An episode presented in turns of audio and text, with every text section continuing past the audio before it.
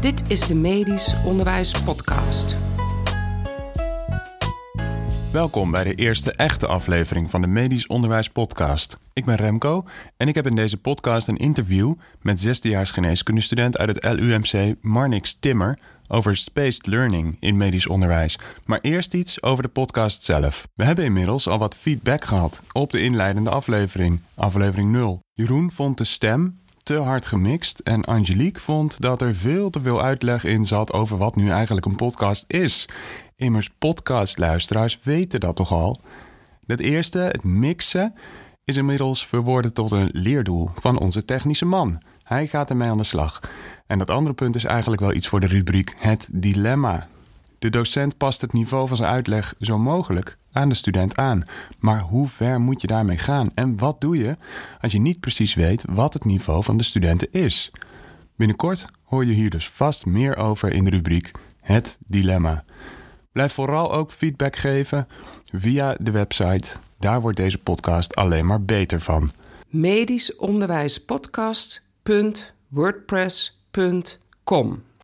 Maar nu eerst het interview met Marnix Timmer. Je zult horen dat er hier en daar wat storende geluiden in zitten en dat deze interviewer nog niet heel bekwaam is in het afnemen van een interview. Dat gezegd hebbende denk ik dat het onderwerp en de gepassioneerde manier waarop Marnix Timmer daarover praat het waard is om te blijven luisteren. Het Medisch Onderwijs Podcast Interview. We zijn op het NVMO-congres en ik zit hier met Marnix Timmer. Ehm, en die heeft net een eh, posterpresentatie gehouden. En daar ga ik hem wat extra vragen over stellen. En hij zal uitleggen waar het over is gegaan. Ehm, ik weet dat het ging over spaced learning in het medisch onderwijs. Is het tijd voor een instructionele revolutie?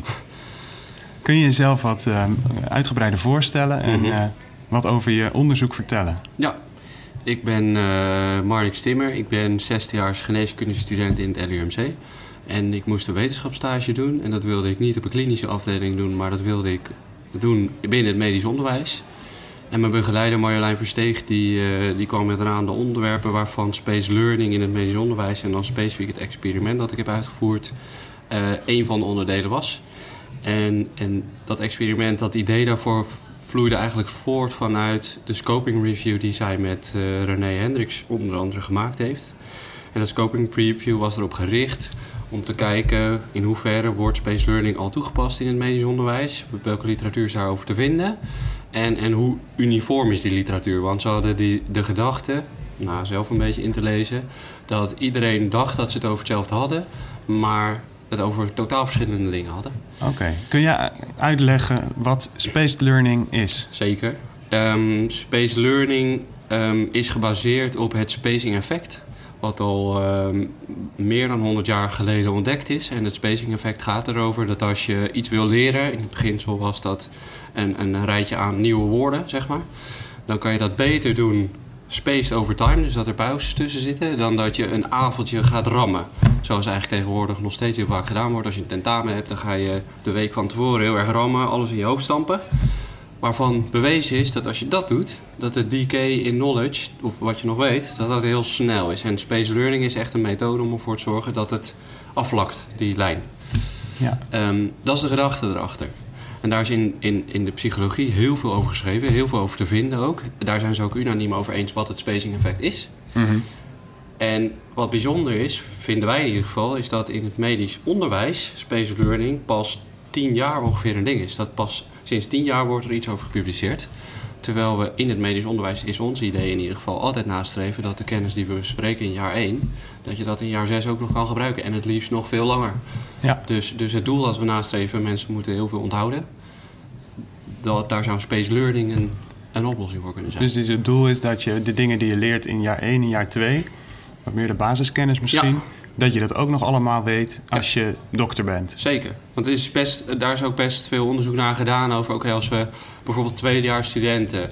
eh, on- ongevraagd een tentamen geven van het jaar daarvoor... met precies dezelfde vragen.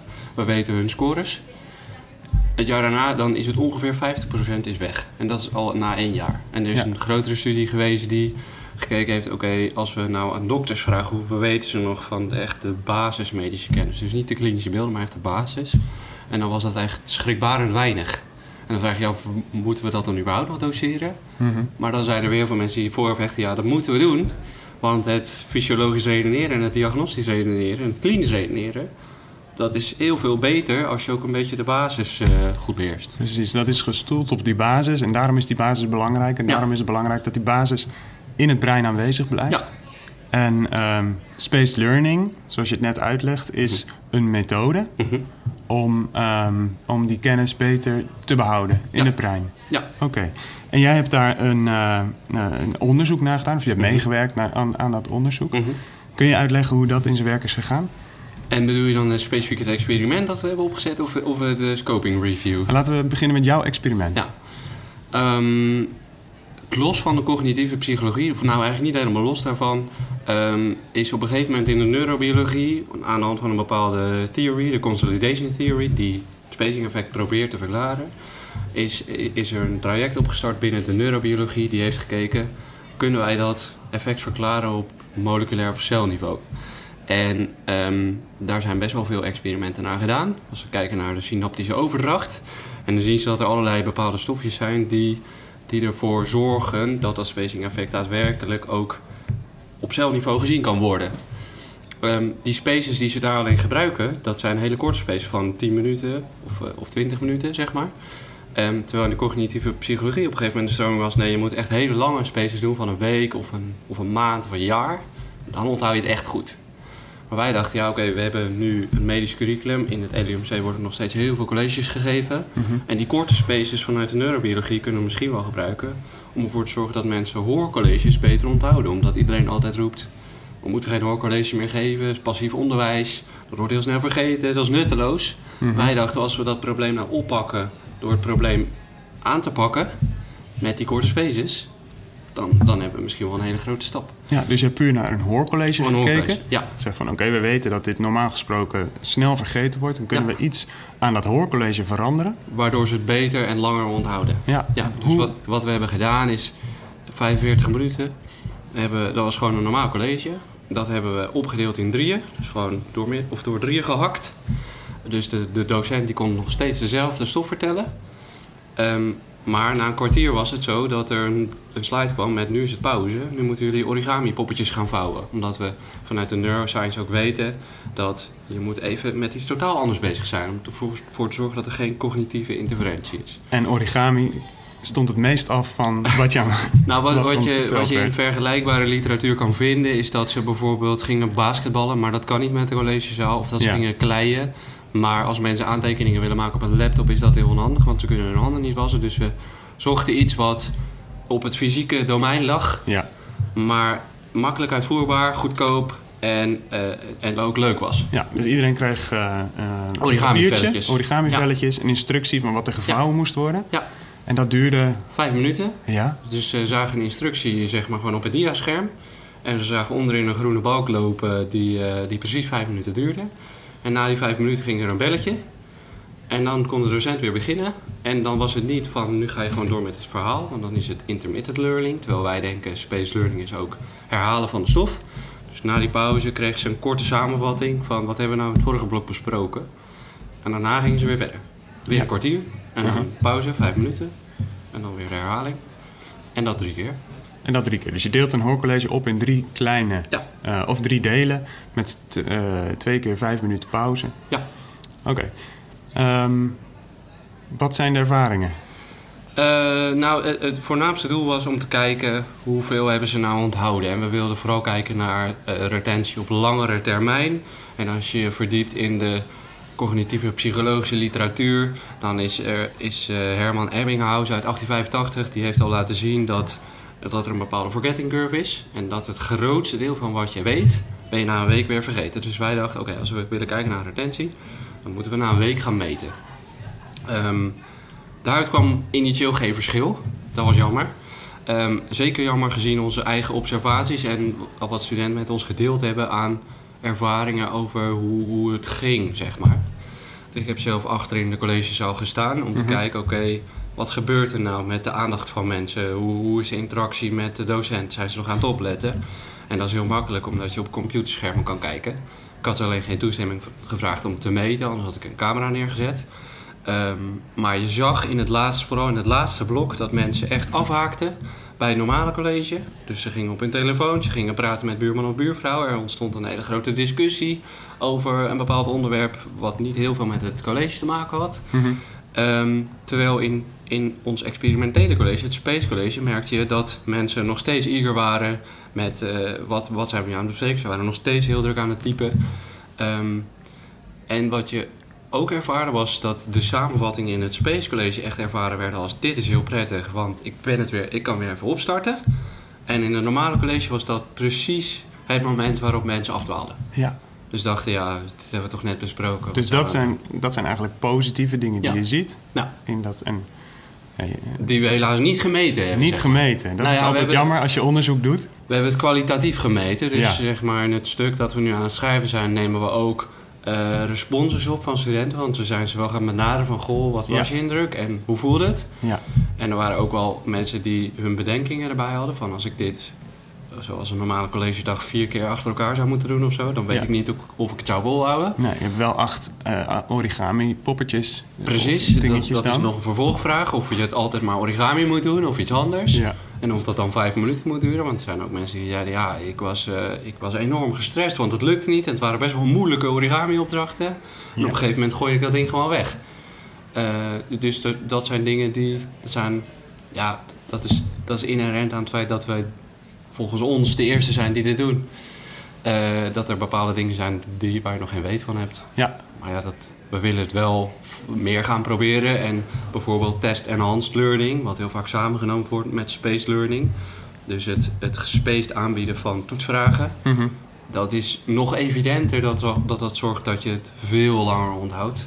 Omdat je dan ook echt actief moet terughalen van de informatie moet doen. In plaats van Ja. dat het je alleen maar wordt aangeboden. Dus dat zijn dingen die je in de toekomst eventueel nog Ja. zou gaan onderzoeken. Ja, En ook misschien een, vraag die net al werd gesteld aan jou is van wat is dan de optimale space? ja, ja.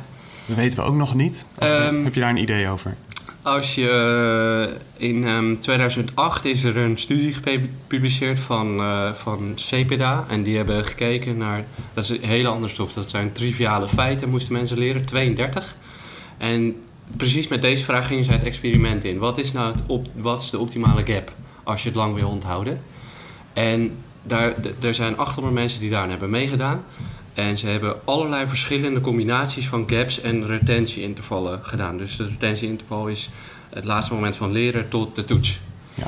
En wat ze daarin zagen was dat er een stijgende lijn zit in, ehm, of dat er een correlatie is tussen de gap tussen het leren en de retentiegap. Dus hoe langer de gap tussen het leren, hoe langer je het ook ziet dat je het beter onthoudt. En maar op een gegeven moment is er ook weer een decay. Dus als de, als de gap te lang wordt, dan vergeet men het gewoon. En dan is het alsof het nieuw leren is. Ja. Dus je moet zorgen dat je soort van zit op het punt dat mensen het bijna vergeten zijn. En dan moet je het opnieuw introduceren. Dat het wel is van, oh ja, dit heb ik al een keer gezien. Ja. Ja. Ehm, de tweede vraag die daar, die daar aanhangt is... is het dan nog afhankelijk van de stof die je bespreekt? Omdat in de psychologie hebben ze heel veel laboratoriumstudies gedaan... met woordjes leren of plaatjes leren of dat soort dingen. Terwijl wij hebben het gedaan met het Rijksvaccinatieprogramma... en mensen moesten klinische beelden kennen... en moesten dingen van vaccinatietypes weten... en moesten iets weten over waarom geven we een bepaalde vaccinatie wel in Nederland... en niet in eh, Thailand. Ehm, dat is een hele andere kennis. Ja. En de vraag is, hoe, hoe hangt dat daarmee samen? En dat, dat is echt iets wat nog moet blijken. Dat is iets Precies. wat, wat ook voor de psychologie en de neurobiologie nieuw is. Ja. Dus dit toepassen in medisch onderwijs Ja. is relevant. Ja, Je hebt aanwijzingen dat het hier ook gaat werken. Als je meer Ja. gaat werken met spaced learning. ja, Nou, hartstikke interessant. Ja. Ehm, we horen dat de lunch hier gaat beginnen. ja. Wij gaan ook lunchen. Ehm, heel erg bedankt, Marnix, voor Ja, het leuk. interview. En eh, we houden contact en ik ben benieuwd naar de vorderingen in dit onderzoek. dankjewel. Je hoorde het al in het interview. Ik sprak Marnix Timmer tijdens de lunch op het congres van de Nederlandse Vereniging van Medisch Onderwijs, het NVMO-congres. We hebben op het congres enkele experts op het gebied van medisch onderwijs gestrikt om mee te werken aan nieuwe interviews voor deze podcast. Ik kijk er naar uit om van Anne de Lacroix te horen hoe het eigenlijk zit met de reflective zombie. En waarom geeft Paul Brandt op deze manier les over evidence-based medicine? Is dat duidelijk? Yes! Hebben jullie vragen? Nee. Gaat u staan.